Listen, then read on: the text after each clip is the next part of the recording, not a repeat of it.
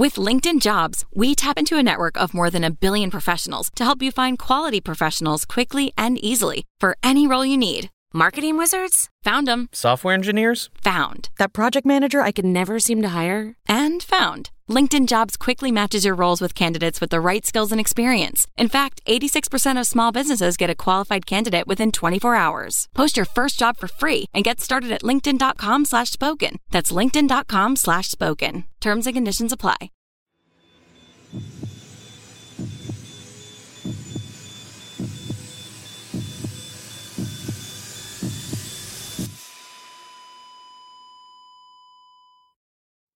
Our episodes deal with serious and often distressing incidents. If you feel at any time you need support, please contact your local crisis centre. For suggested phone numbers for confidential support, please see the show notes for this episode on your app or on our website.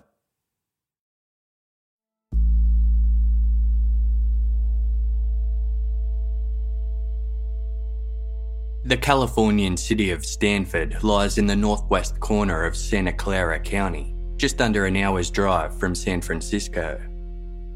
Covering an inland area of 2.8 square miles, Stanford is adjacent to Palo Alto, one of the principal cities of the affluent and progressive Silicon Valley, which has served as an incubator for many prominent and influential technological enterprises over the years, including Apple, Google, Facebook, and Tesla. Stanford is home to the prestigious 8,000 acre Stanford University, a private co educational and non denominational college and research institution. Many of the city's residents are students or faculty members who live on or around campus in a range of accommodations, including dormitories, co ops, row houses, fraternities, sororities, single family homes, and condominiums. Established in 1885, the university was founded by railroad magnate and California Senator Leland Stanford and his wife Jane, in memory of their only child, Leland Jr., who died of typhoid fever at age 15. The land began as a stock farm with oak dotted fields and soon developed into one of the largest university campuses in the United States. Despite sustaining heavy damage from two separate earthquakes in 1906 and 1989, the university has managed to maintain its original California mission architecture from the late 1800s, characterised by embellished yellow sandstone, long, low, and wide colonnades, open arches, and red terracotta tiled roofs. At the heart of the campus is the main quadrangle, the university's oldest structure. Stretching over 17 acres, the main quad is reached via a mile long palm tree lined road and has an inner and outer section, both of which feature sprawling lawns, courtyards, and interconnected buildings housing various departments, classrooms, and administration offices. Regarded as a national centre for research, Stanford features more than 120 research institutes exploring a range of topics, from particle physics to international studies. Given its proximity to Silicon Valley and its impressive academic and athletic performance records, it is renowned as one of the top universities of the world. Many students go on to have illustrious careers in their field of expertise, with past alumni including Nobel laureates, Pulitzer Prize winners, and Presidential Medal of Freedom recipients. 150,000 visitors are drawn to the famed grounds annually to explore its many features, including eateries, shops, and gardens, as well as a stadium, golf course, satellite dish, and church. Hiking trails around the campus outskirts offer views of the rolling countryside and attract by more than 50,000 visitors a year. In the early 1970s, just over 11,000 students were enrolled at Stanford University, and the counterculture movement that had started in the mid 1960s was still a major aspect of college life. Students fighting for social and political change would often stage protests, sit ins, and formed community action groups for issues such as racism, women's liberation, and gay rights. Leslie Marie Perlov graduated from Stanford in 1972 with a bachelor's degree in history. By the beginning of the following year, the 21 year old was working as a clerk at the North Santa Clara County Law Library in Palo Alto. Leslie hoped to become a lawyer and had recently been accepted into law school at the University of Pennsylvania, though classes had yet to begin. At 3 pm on Tuesday, February 13, Leslie left work for the day, driving off in her 1972 orange Chevrolet Nova. Her co workers presumed she was heading directly to her home in the Los Altos Hills, where she lived with her widowed mother, Florence. But Leslie never arrived.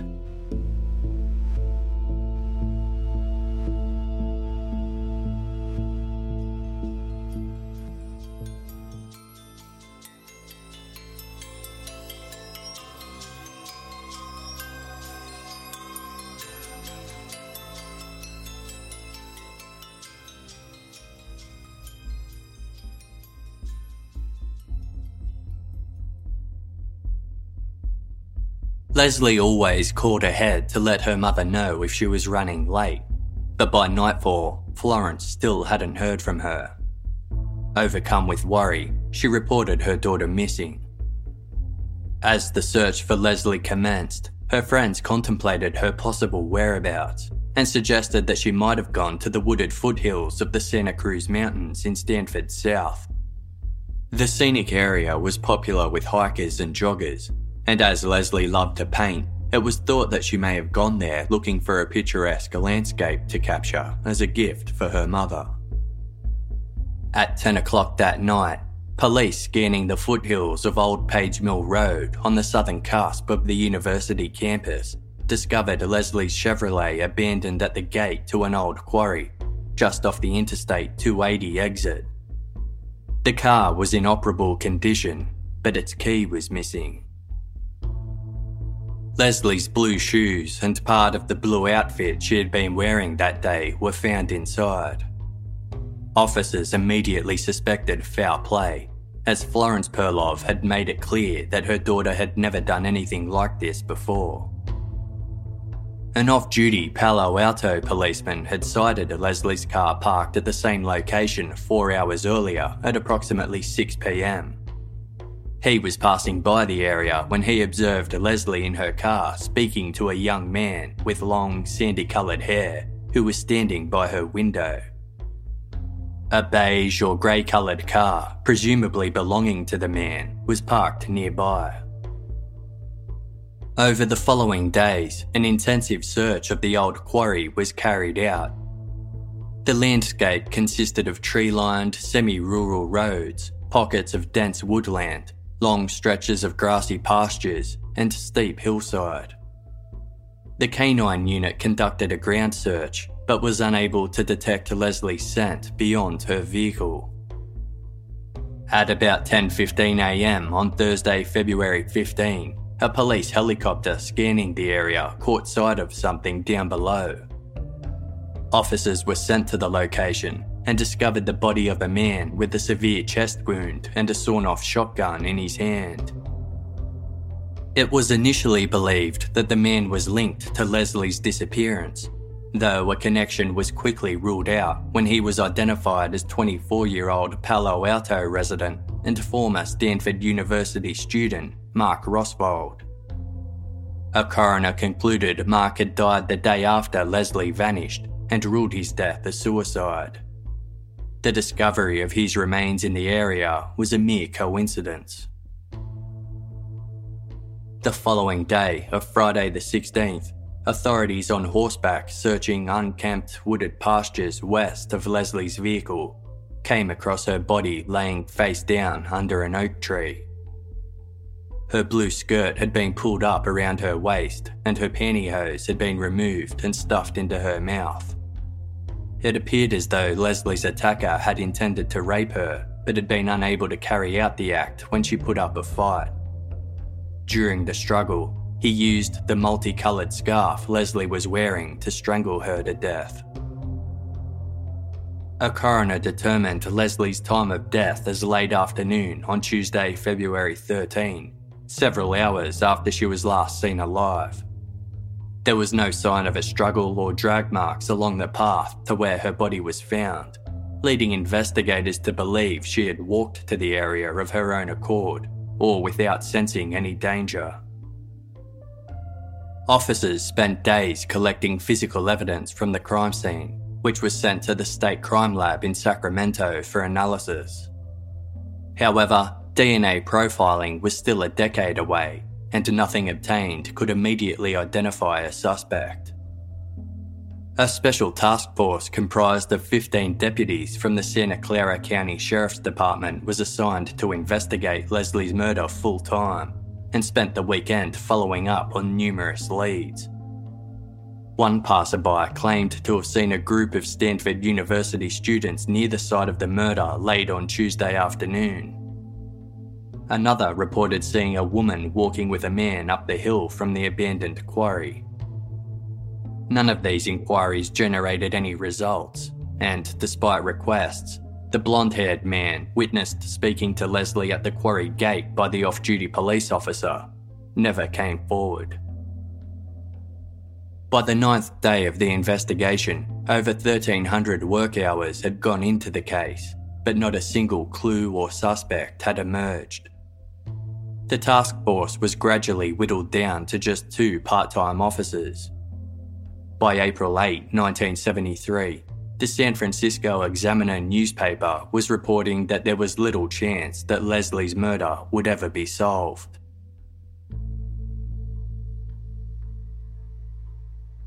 On Sunday, March 24, 1974, Janet Ann Taylor was having dinner at a friend's place on the Stanford University campus when she announced that it was time for her to leave. Janet lived in a cabin in nearby La Honda and wanted to get home to feed her two pet Doberman pinchers and let them out for a run. The 21 year old had recently attended Canada College in nearby Redwood City and had taken time out of her studies to work with the Stanford Research Institute and a local photography studio and had just started a new job as a teletypist with a marine weather forecasting service in Palo Alto. Janet had strong family ties to Stanford University. Her father, Charles Chuck Taylor, was a star football player for Stanford in 1942 and went on to become the school's head football coach and athletic director. Janet elected to hitchhike home, even though it wasn't a long journey from the campus to her house. Her friends begged her to reconsider and stay overnight, but the strong willed, independent Janet dismissed their concerns.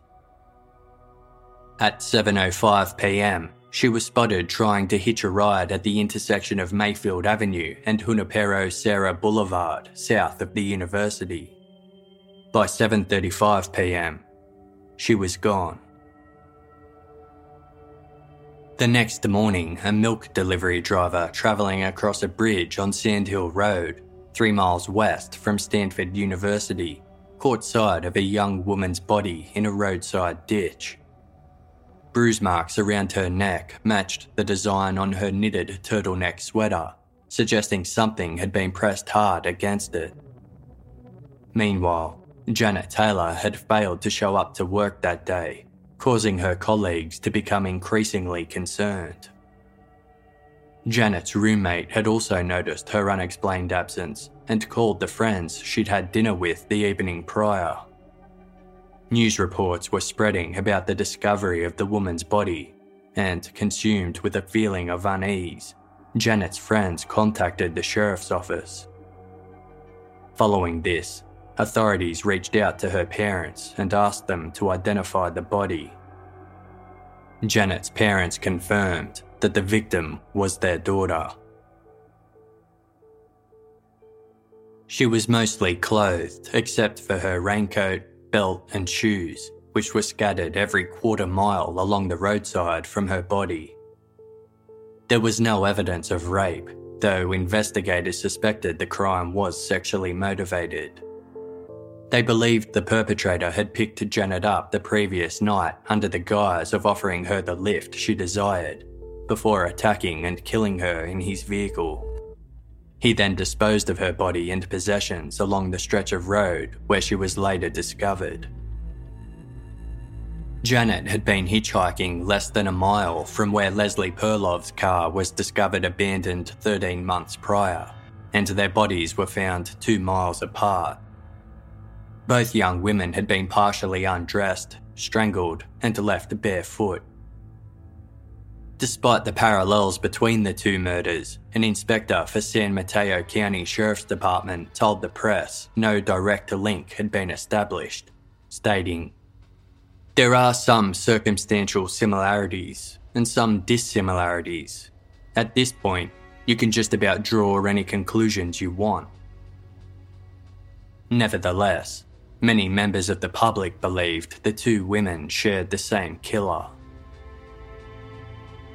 Investigators explored several leads in Janet's case, including a witness report of a nervous man seen near the entrance to Searsville Lake, not far from where Janet's body was found, at about 12:15 a.m. on the night of her abduction. A witness saw the man standing next to a white 1964 Pontiac Catalina and stopped to ask if he had any problems with his car. When he said he did not, the witness drove away. Regarded as a slim lead, this inquiry went nowhere. By the next month of April, police conceded there had been no progress in the investigation, with one officer remarking, We don't know who we're looking for. We have no motive.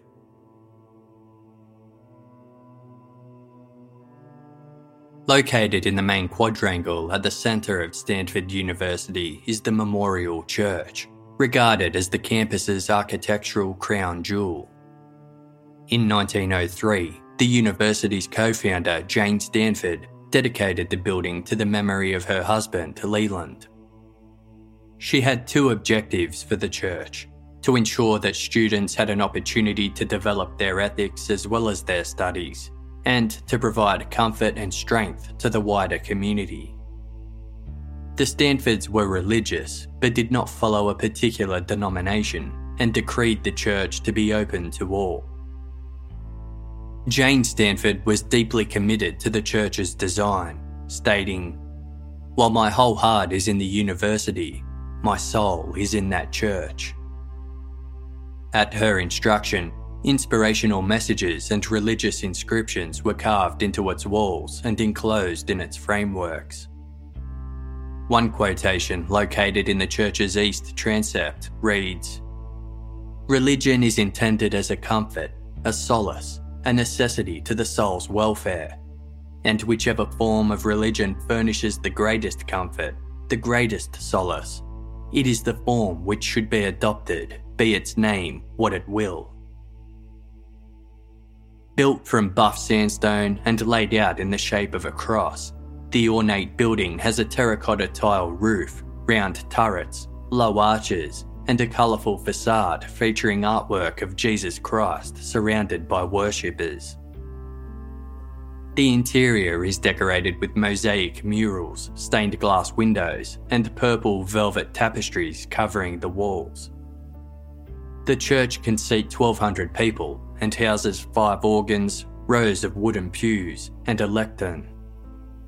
Students use the quiet, serene building as a place of reflection, and Catholic services are held there several times a week.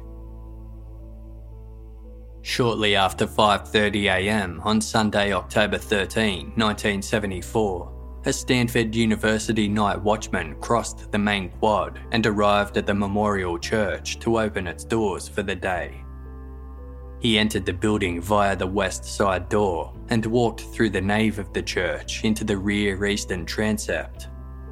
To the left of the altar, underneath a stained glass mosaic of a cross, he found the body of a young woman.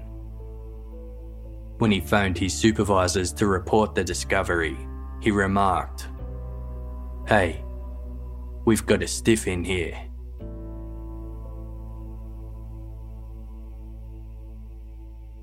Arlis K. Dykema was born on February 22, 1955, in the town of Linton, North Dakota.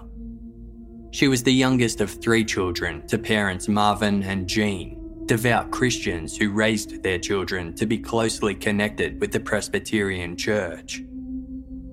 In 1963, the Dykema family relocated to the state capital of Bismarck, a small, isolated city on the eastern banks of the Missouri River, surrounded by forests and an extensive network of hiking trails.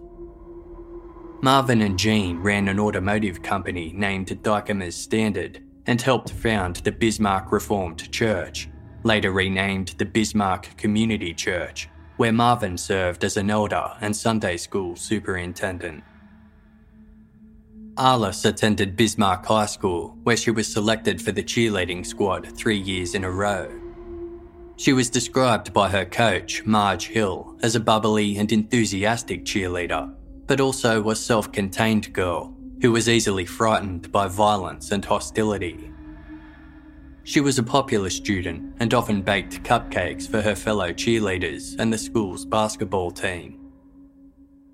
Arlis inherited her parents' religious devotion and was deeply involved with her church community, which led to a somewhat sheltered life. She had a sense of naivety and was extremely trusting due to always seeing the best in people. On weekends, Arlis taught Sunday school and worked for Young Life, a Christian youth organisation dedicated to spreading the word of Jesus Christ to adolescents and helping teenagers to develop their faith. She was also a member of the international non profit sports ministry Fellowship of Christian Athletes, or the FCA. It was through the FCA that Arlis met and fell in love with Bruce Perry, a fellow Bismarck High student who shared her religious beliefs and athletic prowess, setting state records in track and field for the 100 and 220 yard sprints. Bruce was born and raised in Bismarck as the second of four children to his homemaker mother Donna and dentist father, Dr. Duncan Perry. His childhood was one of comfort and he grew up into a fun loving, popular teenager who was fascinated by anthropology and different cultures. In 1973, Arlis and Bruce graduated high school. Based on his athletic performance, Bruce was accepted into Stanford University and enrolled as a pre med student majoring in human biology.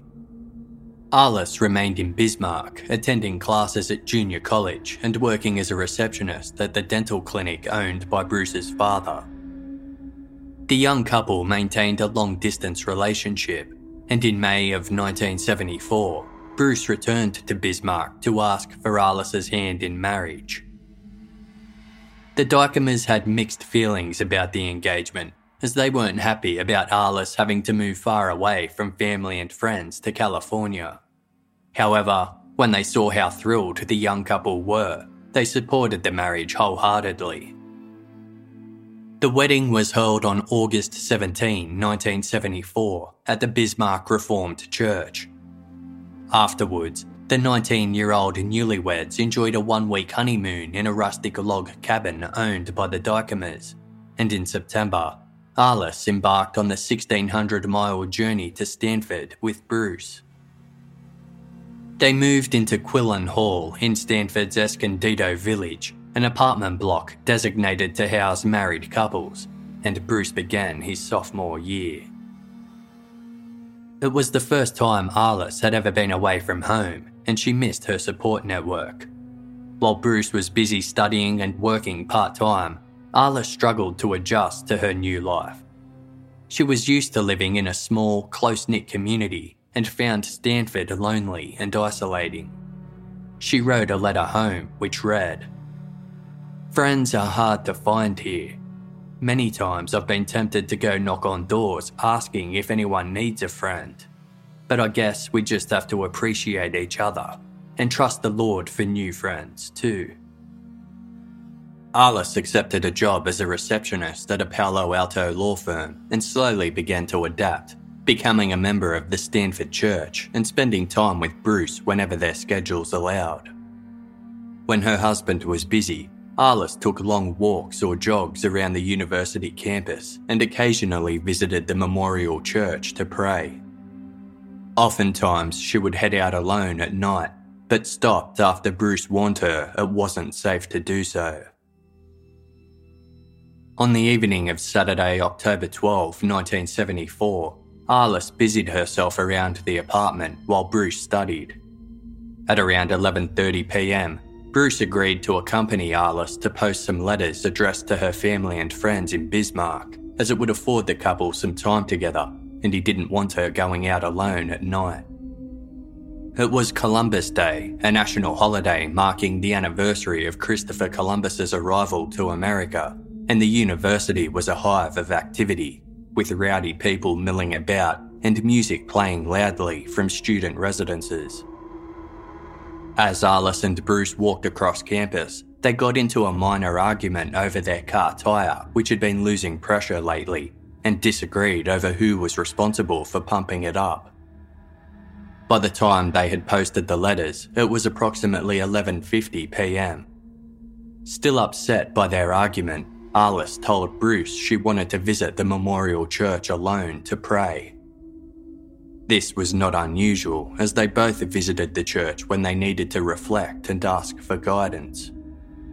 The building was open until midnight and located only half a mile from the Perry's apartment. Back at the apartment, Bruce awaited Arlis's return, but by 12:30 a.m., there was no sign of her. He returned to the church, but it was now closed for the night and all the doors were locked. He fruitlessly searched the campus before going home again, finding their apartment empty. At 3am, he reported Arlis missing, expressing his concern as he knew she had no friends in town and there was nowhere else she could have gone. He suggested that she might have accidentally fallen asleep inside the church and been locked in by mistake, so some officers were dispatched to check the building. As it was still securely locked, they were only able to survey its exterior, but noticed nothing suspicious.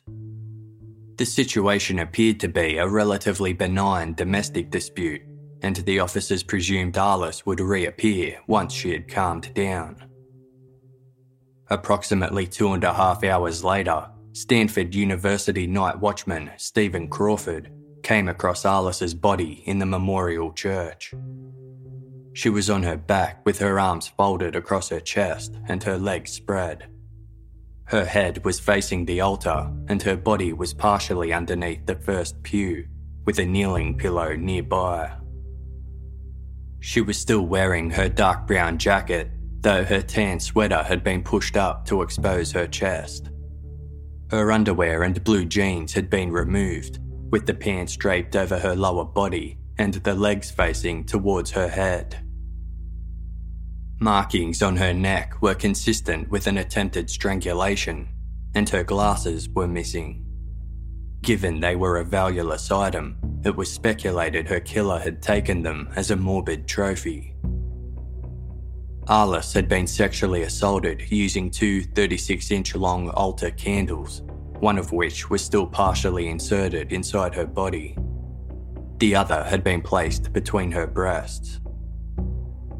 There was no sign of a struggle, indicating Arlis had been caught off guard by her killer. Her time of death was estimated to have been around midnight, shortly after she entered the church. The assault with the candles was believed to have occurred afterwards. The pointed end of an ice pick was still embedded in an open head wound just above her left ear, though the weapon's handle had snapped off. As it was not found at the crime scene, it was presumed the killer had taken it away.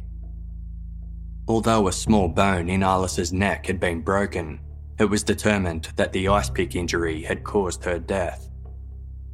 A partial palm print of unknown origin was also found on one of the altar candles, a significant find before the introduction of DNA analysis, although it was indistinct.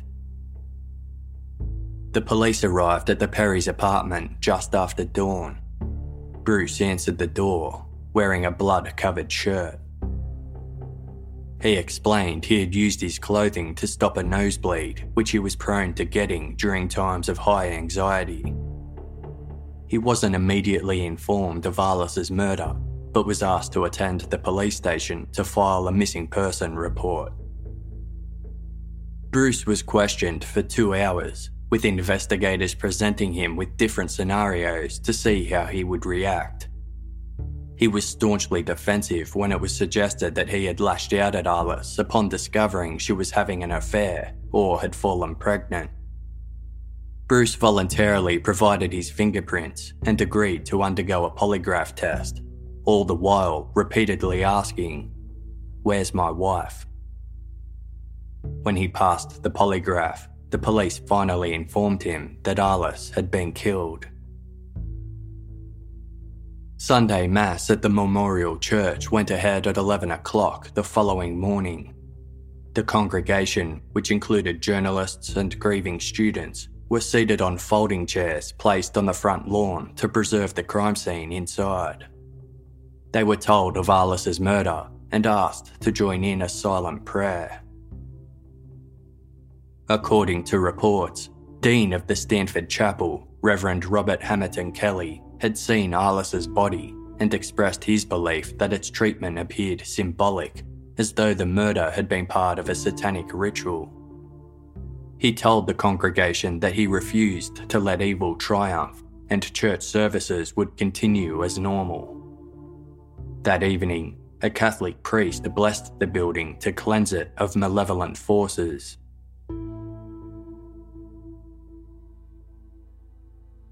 The FBI constructed a profile of Arlis's killer, describing him as a loner with a possible military background, aged between 17 and 22, who kept a detailed diary and collected his victims' possessions as trophies.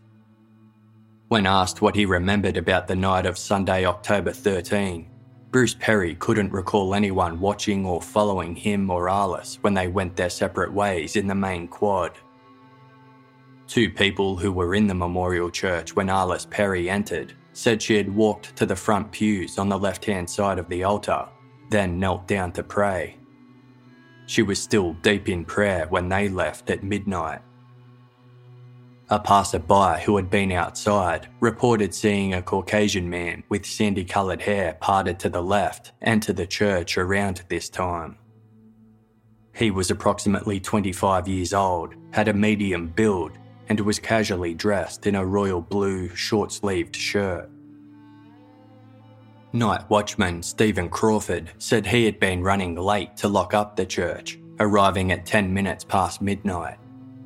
He entered the rear of the building and couldn't see anyone inside, but just in case, he yelled out, We're closing for the night. The church is being locked. If anyone is here, you'll have to leave. When nobody responded, he closed and locked the doors. Due to the extent of Arlis's injuries, it seemed unlikely that her assault occurred in the 10 minute window between when the other churchgoers left and the building was secured. It was plausible that when Stephen Crawford called out to see if anyone was still inside, the perpetrator may have already confronted Arlis and forced her silence. This theory aligned with a statement given by another witness. Sometime between 12:15 and 12:30 a.m., a man passing the church thought he heard a noise coming from inside the building towards the choir loft. He paused to listen, but heard nothing further, so assumed he'd imagined it and kept walking. When Stephen Crawford returned to the church at around 5:30 a.m. to open it up again, he approached the west side door and noticed it was partially open. The lock appeared to have been broken open from the inside, and he suspected a robbery had taken place. After entering cautiously, he discovered Arlis's body, though no one else was inside. Investigators were also informed there was a window in one of the church restrooms that didn't lock and might have provided a covert access point for Arlis's killer. It was possible they entered via the unlocked window and then broke out through the west side door. Crawford claimed that during his shift, he entered the church at 2am to conduct a routine check. At that time, the west side door was locked and he noted nothing of concern inside. As Arlis was killed shortly after midnight, this assertion didn't fit with the police timeline, as Crawford would have encountered her killer or her body if he entered the church at 2am. It was believed that Crawford did not conduct his 2am check, but claimed he did so to cover up his own negligence in failing to carry out his duties. Due to his ability to access the building, Stephen Crawford was considered a suspect, but was ruled out after passing a polygraph test and when it was determined that his palm print didn't match the one on the altar candle found with Arlis's body. Robert Hamilton Kelly, Dean of the Stanford Chapel, raised suspicions as he too had access to the building at all times. But he also passed a polygraph, and his palm print wasn't a match. In total, more than 100 palm prints were lifted from various surfaces throughout the church, but none matched the one on the candle. Seven people were identified as having visited the memorial church on the night Arlis was killed, including Arlis herself. Each person of interest was identified and subsequently cleared, except for the sandy haired man in the royal blue shirt.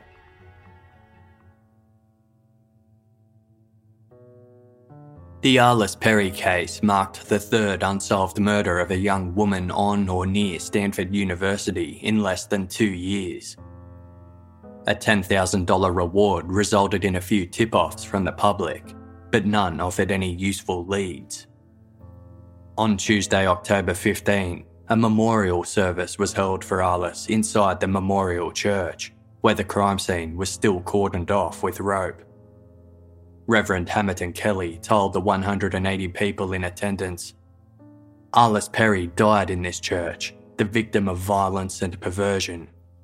We are in a conflict with evil. There is a battle going on but only love can win that battle. If it were to turn us from love to hate, from love to bitterness, then evil would have triumphed. The Reverend described how Arlis was now a part of their place of worship, stating, She fills the church with her glorious presence, before detailing her devotion to Christ and how she and her husband planned to embark on missionary work upon Bruce's graduation from Stanford.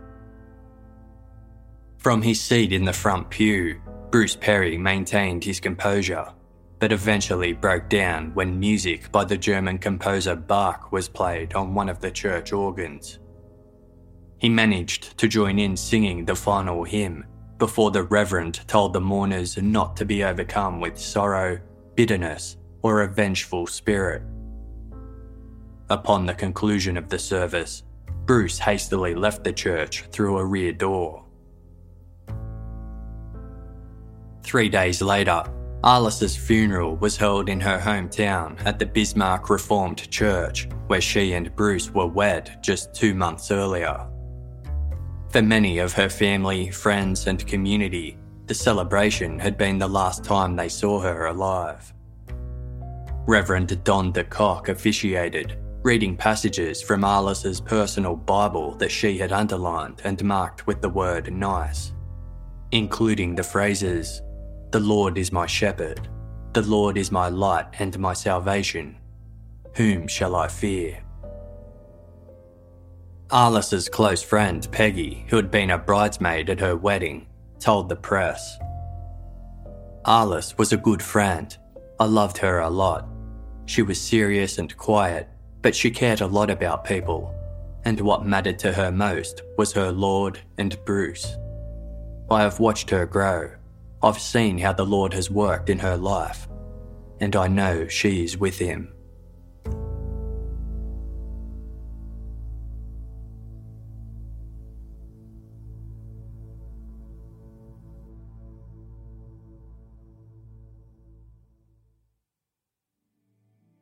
A temporary grave marker was placed on Arlis's burial plot while her family awaited construction of a permanent tombstone.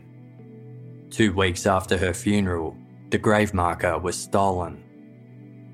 This prompted theories that the killer was a Bismarck resident who'd followed Arlis to California with the intention of killing her, and had then returned to take the grave marker as another morbid trophy. The idea that Arlis knew her killer wasn't without merit, with some suspecting he was a scorned ex boyfriend or an obsessed stalker. The day before Arlis's murder, a colleague witnessed her in the waiting room of their law office having a serious and intense conversation with a man in his early 20s. The co worker originally thought it was Arlis's husband, but later saw Bruce Perry at a memorial service and realised he was not the man from the waiting room. Arlis and the unknown man spoke for about 15 minutes, and when she returned to work, she seemed noticeably sad, but didn't mention the encounter to anyone. Her visitor was described as approximately 5 foot 10 inches tall, with an athletic build, broad shoulders, and short, curly blonde hair. This description bore similarities to the seventh unidentified person in the vicinity of the memorial church when Arlis was inside praying, the man in the royal blue shirt. Bruce confirmed he had never stopped by at Arlis's workplace, as she had specifically asked him not to visit until she had settled into her new job. She hadn't mentioned any strange encounters, though Bruce was certain that she would likely keep such an incident to herself to avoid upsetting him. He was unable to identify the man Arlis was speaking with. In their book, Bloody Ivy 13 Unsolved Campus Murders, authors Chris and Harry Babonich speculated that Arlis's killer may not have planned to commit murder that night due to the opportunistic nature of her slaying and the fact that he left behind vital evidence. They proposed that the perpetrator might have been a vagrant who was using the church as a refuge, or a vandal who planned to desecrate the holy sanctuary. Quote, Perhaps he was behaving suspiciously and Arlis confronted him. Perhaps he was attracted to her and an argument began. In any case, the confrontation had turned physical before Stephen Crawford entered to close the church. Hearing Crawford approach, the attacker subdued Arlis, either by holding his hand over her mouth or by threatening her with the ice pick, and hid until Crawford left the church.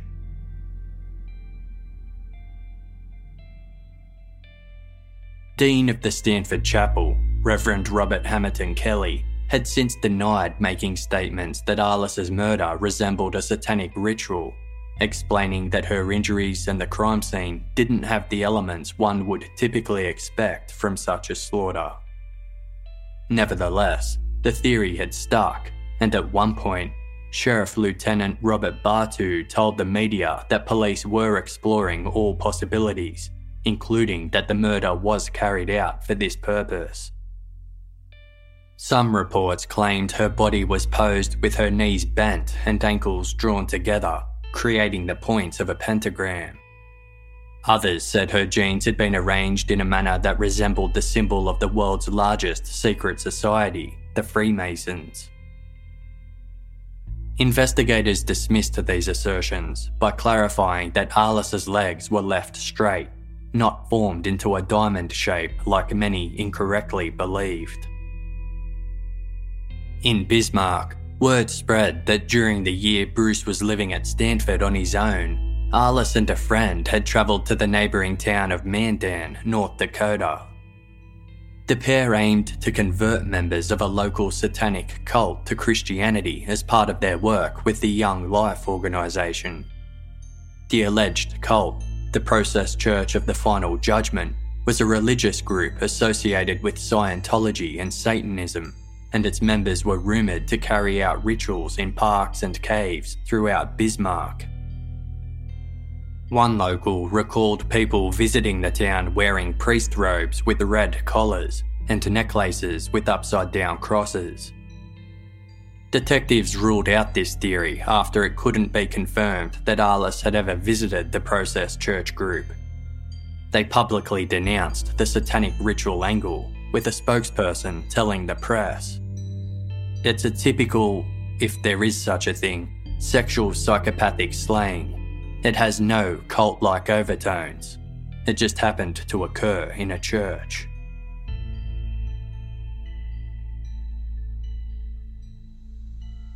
Arlis Perry's murder bore similarities to the unsolved murders of Leslie Perlov and Janet Taylor, as all three women were targeted in Stanford by a sexual psychopath. Furthermore, witnesses had described seeing a blonde haired man at both Leslie and Arlis's crime scenes shortly before their murders. Yet, there were also notable differences between the attacks.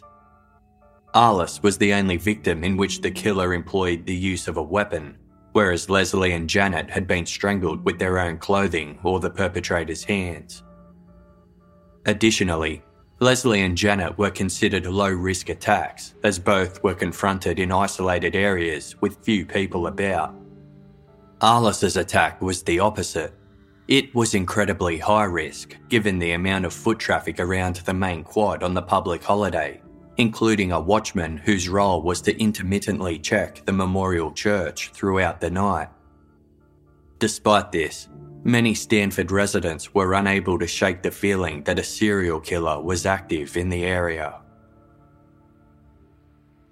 In the early hours of August 16, 1975, 10 months after Arlis Perry's murder, Utah Highway Patrol Officer Bob Haywood was scouting the Salt Lake City community of Granger when he spotted a distinct cream coloured 1968 Volkswagen Beetle cruising down a residential street with its lights off. Officer Haywood recognised the driver and ordered him to stop, but he fled the area at high speed. After a short chase, the car was brought to a halt, and a search of the vehicle uncovered a ski mask, a second mask fashioned from pantyhose, a crowbar, handcuffs, trash bags, a coil of rope, an ice pick, and other items assumed to be burglary tools. The driver, 28 year old Ted Bundy, was a suspect in a long list of unsolved homicides of women and young girls that had taken place across several states throughout the preceding years. Bundy, one of America's most infamous and prolific sexual sadist serial killers, confessed to 30 homicides though many believe the true number of his victims was higher. Investigators for the unsolved murders of Leslie Perlov, Janet Taylor, and Arlis Perry suspected Bundy may have been responsible for those deaths, as he had studied at Stanford University in the late 60s and was familiar with the area. Several of his crimes were committed on college campuses, and he had visited California's Bay Area on multiple occasions between 1973 and 74, the time of the Stanford murders. Bundy was interviewed in relation to Arlis Perry's murder, but had an airtight alibi in the form of a credit card statement proving he was filling up his Volkswagen at a gas station out of town at the time. He was also questioned about Leslie Perlov and Janet Taylor, but was ultimately ruled out as a suspect in those crimes too. Four years after Arlis's murder, in 1978, police in her home state of North Dakota received a letter from Attica Correctional Facility in New York.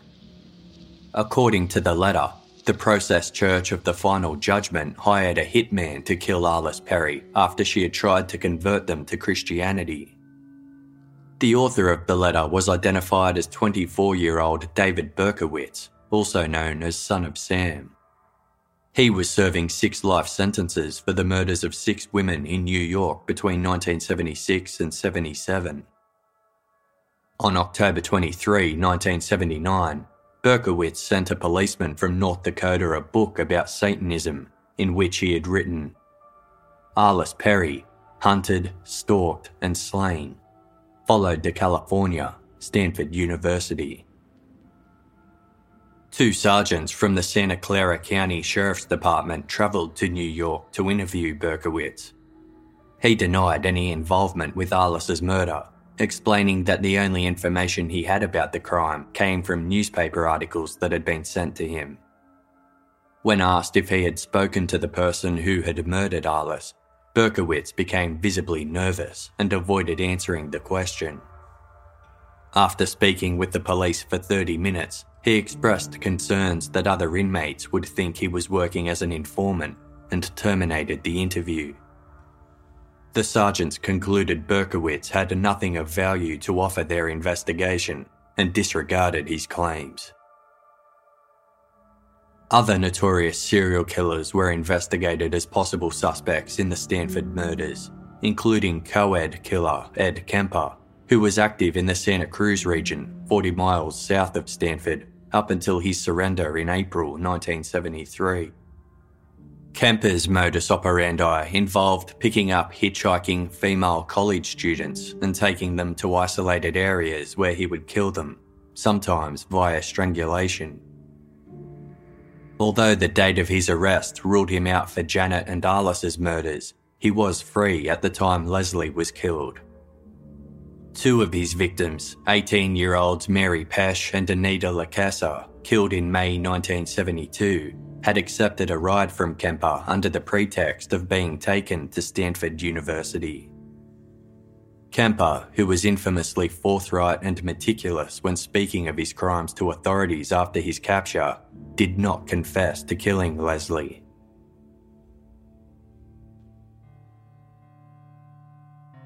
In 1987, 13 years after Arlis's murder, a controversial book by investigative reporter Maury Terry titled The Ultimate Evil put the case back under the spotlight. Terry explored multiple theories and criticised investigators for not further exploring the possible link between Arlis and the Process Church. He proposed that she had been followed from Bismarck to California by a church member, and he was the man arguing with her at her workplace the day before her death.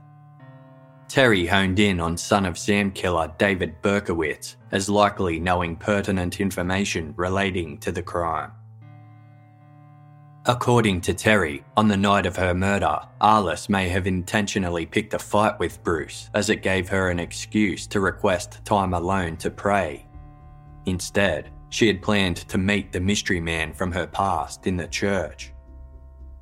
Even though authorities had dismissed rumours that Arlis's killing was satanic in nature, Terry remained convinced it had been a ritualistic slaying. He pinpointed a series of caves behind Bismarck's University of Mary as a favoured ritual site for the Process Church, prompting locals to search the location for evidence. Due to the influx of visitors, the caves had to be filled in, which in turn caused a panic as people assumed it confirmed that a satanic cult was operating nearby. The book sent shockwaves throughout the Bismarck community Local bookstores quickly sold out of their copies, and the library amassed a staggering waitlist, leading it to decrease its usual checkout time from four weeks to two weeks just to keep up with the demand. In the year after its release, the number of people on the waitlist stayed at about 50. In April of 1989, Maury Terry travelled to Bismarck to host a discussion about his book the venue had to be changed at the last minute because the 1,000 capacity auditorium sold out, with lines circling around the block. Reverend Don DeCock, who had officiated Arlis's funeral, condemned the book, saying it offered no new information, but simply opened old wounds for her grieving family. Following his wife's murder, Bruce Perry took leave from Stanford University and spent the subsequent months visiting friends interstate who urged him to return to his studies. Bruce later told the Chicago Reader newspaper I had to get in control of what had happened instead of having the event control me. When anyone is traumatized, they've got to make that transition away from being a victim. Something had happened that was completely out of my control I had to get away from feeling that because unpredictable, uncontrollable things happen, I might as well not do anything. He returned to Stanford and resumed his course, but was overwhelmed by the sympathy he received. He then transferred to Amherst College in Massachusetts and studied neuroscience, eventually obtaining a degree in medicine. In 1984, Bruce undertook a residency in psychiatry at the prestigious Yale University, where he studied the brain chemistry of war veterans with major depression.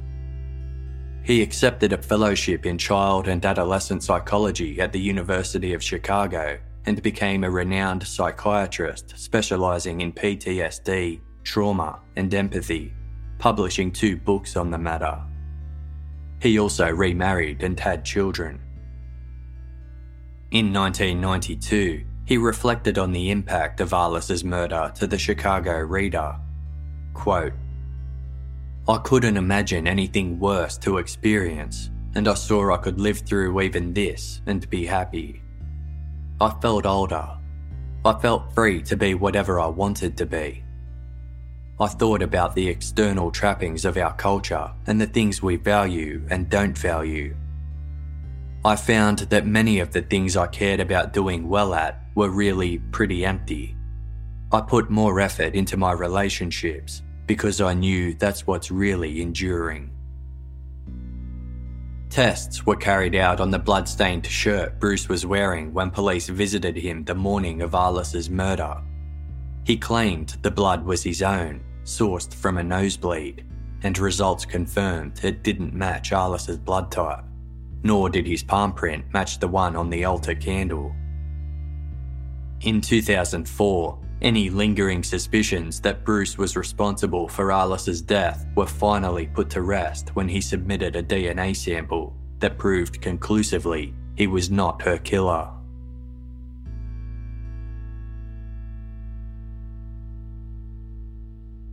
In June 2016, an article published in the New York Post reported that a 64 year old man named Bruce McCracken had come forward claiming he was in Stanford's Memorial Church on the night Arlis Perry was killed.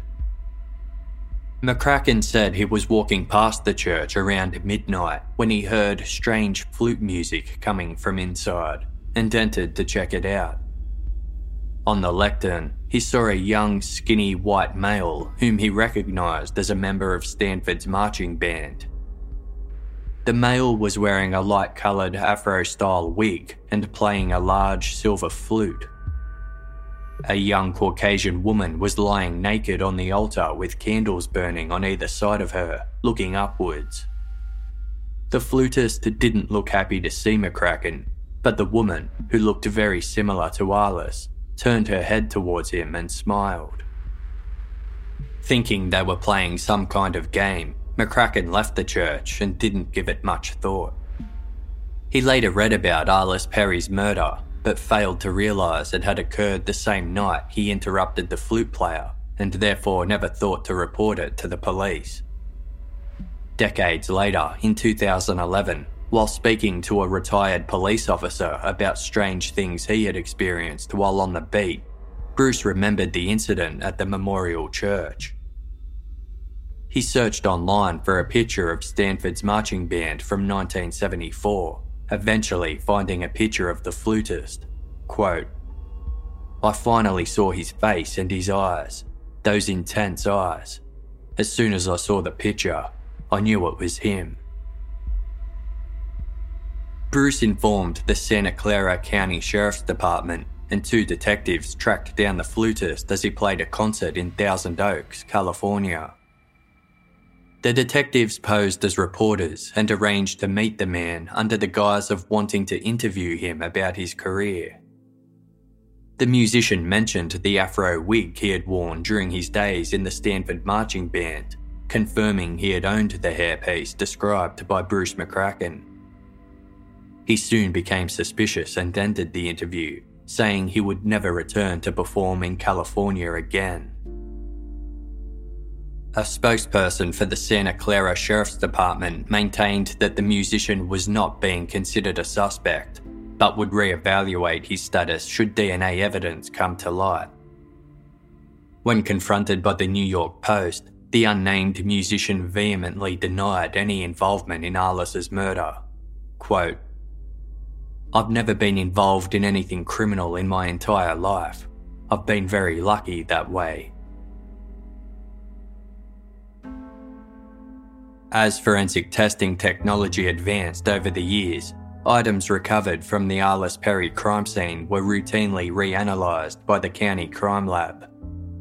In 2016, in a much needed breakthrough, they located the DNA profile of an unknown male on the jeans Arlis had been wearing on the night of her death.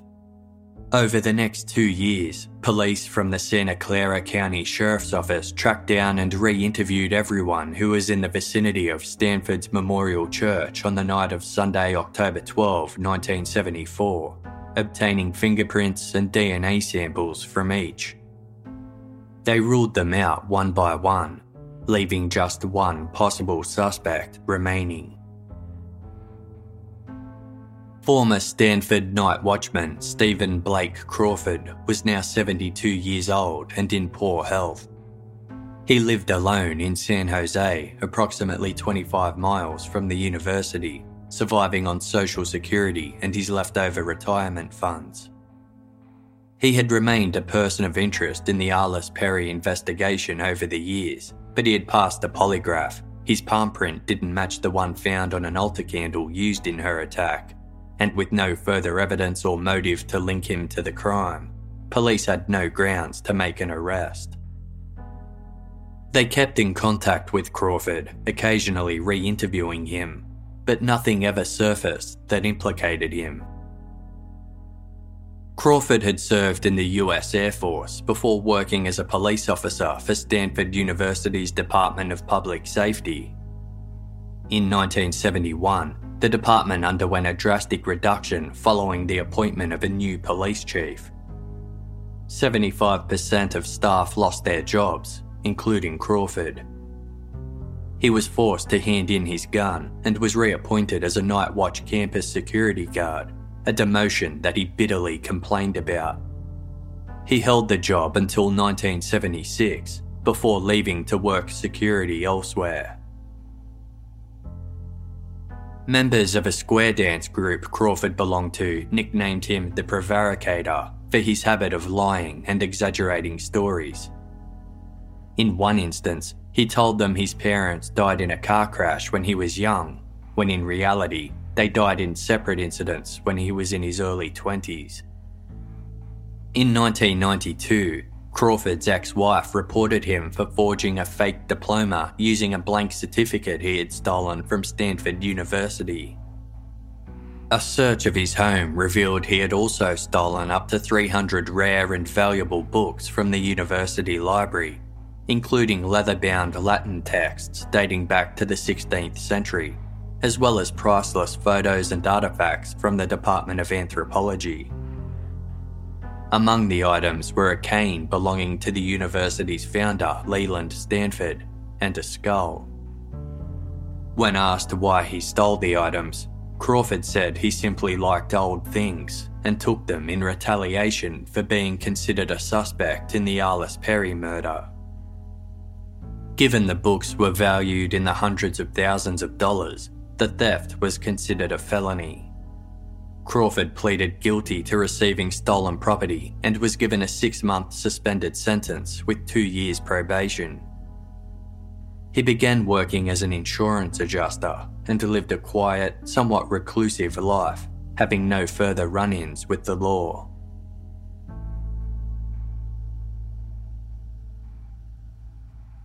On the morning of Thursday, June 28, 2018, Detectives arrived at Crawford's ground floor studio apartment to place him under arrest and execute a search warrant in the hopes of gathering further evidence to link him to Arlis Perry's murder.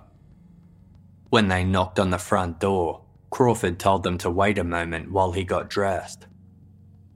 After several minutes, the detectives suspected he was intentionally stalling and let themselves in using a master key they had obtained from the building's manager. Inside, they confronted Crawford, who was sitting on his bed holding a handgun. The detectives immediately retreated, and moments later, the sound of a gunshot rang out. Crawford was found on the floor with a self inflicted gunshot wound to his head. A search of his apartment uncovered the dust jacket from a hardback copy of Maury Terry's 1987 book The Ultimate Evil in a folder with other papers. On a computer table a foot away from the bed was a hastily written suicide note dated two years earlier, indicating he had expected this moment for quite some time. The note was difficult to read and made no mention of Arlis, but coincided with a time period when detectives recommenced interrogating Crawford in relation to her murder. It was suspected that he had targeted Arlis to exact revenge against Stanford University following his demotion years earlier. Stephen Crawford's DNA was compared to the DNA of Arlis Perry's killer, resulting in a match and the 44 year old unsolved case was finally closed. That afternoon, police held a press conference to announce the news, with Sheriff Laurie Smith thanking the cold case detectives for their unrelenting work in solving the decades old crime and finally obtaining closure for Arlis's family. Standing alongside an enlarged photograph of Arlis, Sheriff Smith told the assembled reporters this is a case that eludes us no longer. Lead detective Sergeant Richard Alanese kept this picture of Arlis Perry with him as a constant reminder that her life and this case had value. Arlis's sister Karen said she had no doubt the police would solve the case one day and wasn't surprised to learn that Crawford was the killer, as his story had changed throughout the years and he was a known liar. Arlis's father, Marvin, had passed away three and a half months prior to the breakthrough. Her mother, Jean, who was now 88 years old, was heartbroken that her husband had died without ever knowing who had killed their daughter, as he had been desperate to find out the truth. Taking comfort in her religious beliefs, Jean said, I know there is someone far greater that will punish this person. I don't have to do that. Arlis Perry's cold case file had long been associated with the unsolved murders of Leslie Perlov and Janet Taylor. Due to the similarities between crime scenes, many suspected Leslie, Janet, and Arlis had fallen victim to the same killer, though they were never formally linked. Santa Clara County Sheriff Laurie Smith initially stated that although investigators did not think Stephen Crawford was connected to any other unsolved local homicides, they left the possibility open. Quote In homicides, even cold cases, we have a warehouse of evidence. We keep the evidence for life, even when there's a conviction.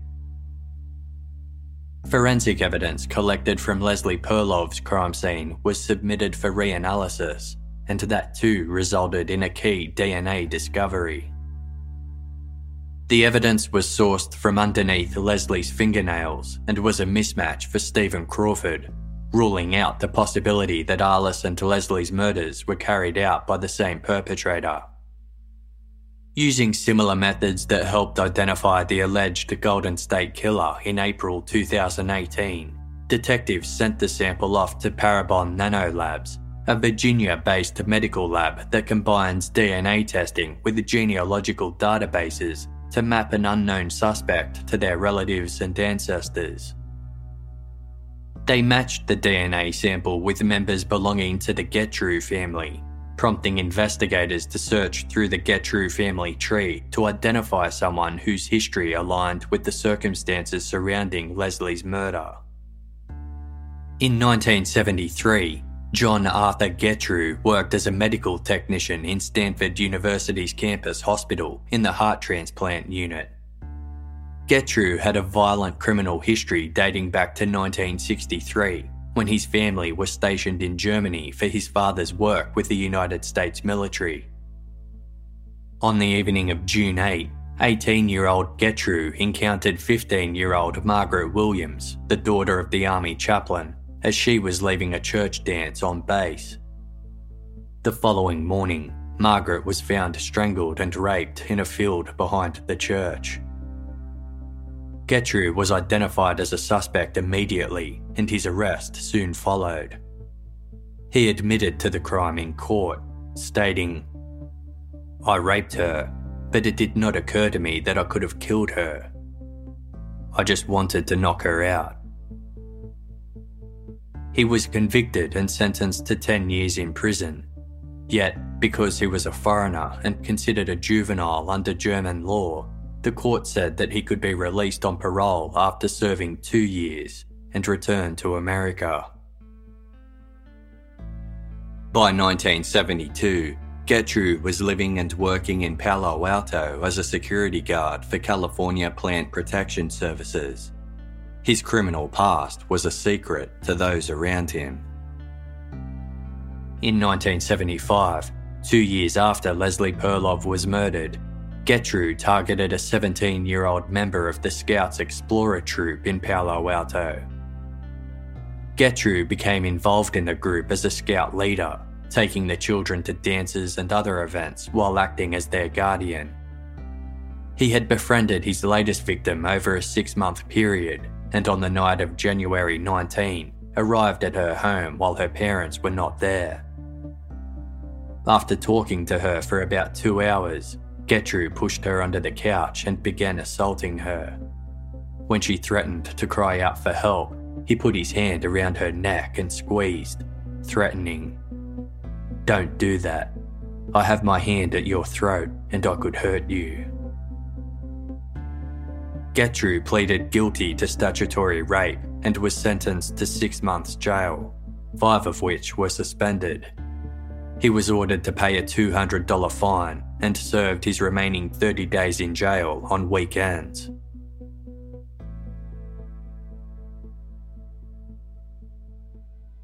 John Getreu's DNA was obtained from items he discarded and was compared to evidence recovered from the Leslie Perlov crime scene. Not only was there a match, the subsequent DNA report stated the probability that a random, unrelated individual could be included as a possible contributor to this deduced profile was approximately 1 in 65 septillion. This figure would be the number 65 followed by 24 zeros.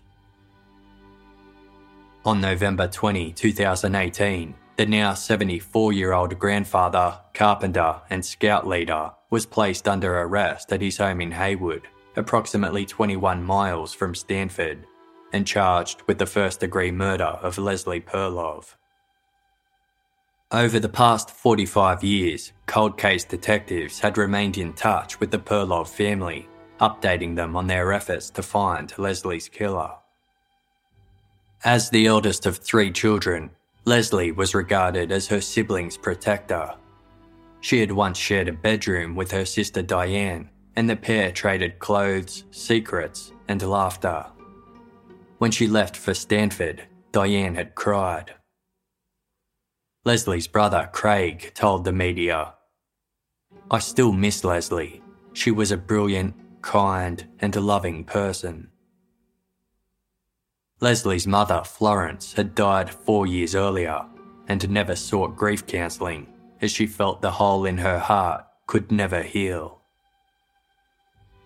In November 2018, Diane received a call from a detective sergeant informing her, We got him. She attended Getreu's bail hearing that same month and pleaded to the court that he be denied bail. Diane looked directly at Getreu, who steadfastly averted his gaze, and told him, The scarf tied around Leslie's neck that day was mine. Diane went on to explain how she could no longer walk alone in the woods, wear a scarf, or let anyone touch her neck. Quote, I want you to know that murder does not just affect the deceased. It changes many lives. It takes many lives and impacts a family forever. And while justice doesn't heal all wounds, it is the least we can do. The presiding judge agreed with Diane and refused to get Getreu bail, instead, ordering that he be held in the Santa Clara County Jail to await trial. While Getreu was in custody, clothing belonging to Janet Taylor was also resubmitted for a more thorough forensic examination, and semen staining was discovered within a torn seam in the crotch of the green corduroy pants she was wearing at the time of her death. The DNA profile obtained from the staining was found to have a 1 in 34,800 chance of coming from anyone but John Getreu. On May 16, 2019, Getreu was also charged with Janet Taylor's murder. In a statement, Janet's family said Janet lived life with enthusiasm and courage as a spunky, fun loving youngest of three children, she added much laughter and joy to our family. She loved animals and cherished her friends. We have missed being able to have her in our lives. Janet's future was bright. It would have been wonderful to see what she would have done. We can't ever know all that we missed, but whatever she pursued, Janet would have served others with passion and kindness. We're grateful today for the diligent, meticulous work of the law enforcement officers whose efforts have resulted in today's announcement. They've done this difficult work with integrity and excellence, and with compassion for our family. Getreu has pleaded not guilty to all charges and is currently awaiting trial. He will be held to penalties in effect at the time of the murders, with the maximum sentence for homicide in the early 70s being seven years to life. Given his age and the amount of time that has lapsed since the crimes, court officials are prioritising his cases. He will first stand trial for Leslie Perlov's murder in September 2020. John Getreu is also being investigated as a suspect in other unsolved crimes. Santa Clara County Sheriff Laurie Smith expects that the modern DNA techniques used to capture Stephen Crawford and John Getreu will help solve the 100 plus cold cases in the county dating back to 1946. Quote Because we have this technology, we want to hit all of these cases while the suspects are still alive. Shortly after Arlis was murdered, Bruce Perry spoke of his late wife to the Chicago Reader. Quote, I had long periods of pain and sadness and of thinking how unfair it seemed. I tried to think about what it was that would make a human being do this. There was a lot of anger initially, but I didn't know where to direct it, since I didn't know what exactly had happened. You sort of had to make something up to get angry at. Then I just quit doing that. It was getting in the way of me being able to move on. When I accepted the fact that death was a part of life, it did not matter that much anymore what the person who killed her looked like or was like. Bruce Perry is currently a senior fellow of the Child Trauma Academy in Houston, Texas, and an adjunct professor in psychiatry and behavioural sciences at Chicago's Feinberg School of Medicine. He has worked as a consultant with the FBI on many high profile cases involving traumatised children and has appeared on The Oprah Winfrey Show speaking about how adverse early experiences can lead to physical and mental challenges later in life. He believes his ordeal helps him identify and empathise with his patients. Arlis Perry was laid to rest at the Sunset Memorial Gardens in her hometown of Bismarck.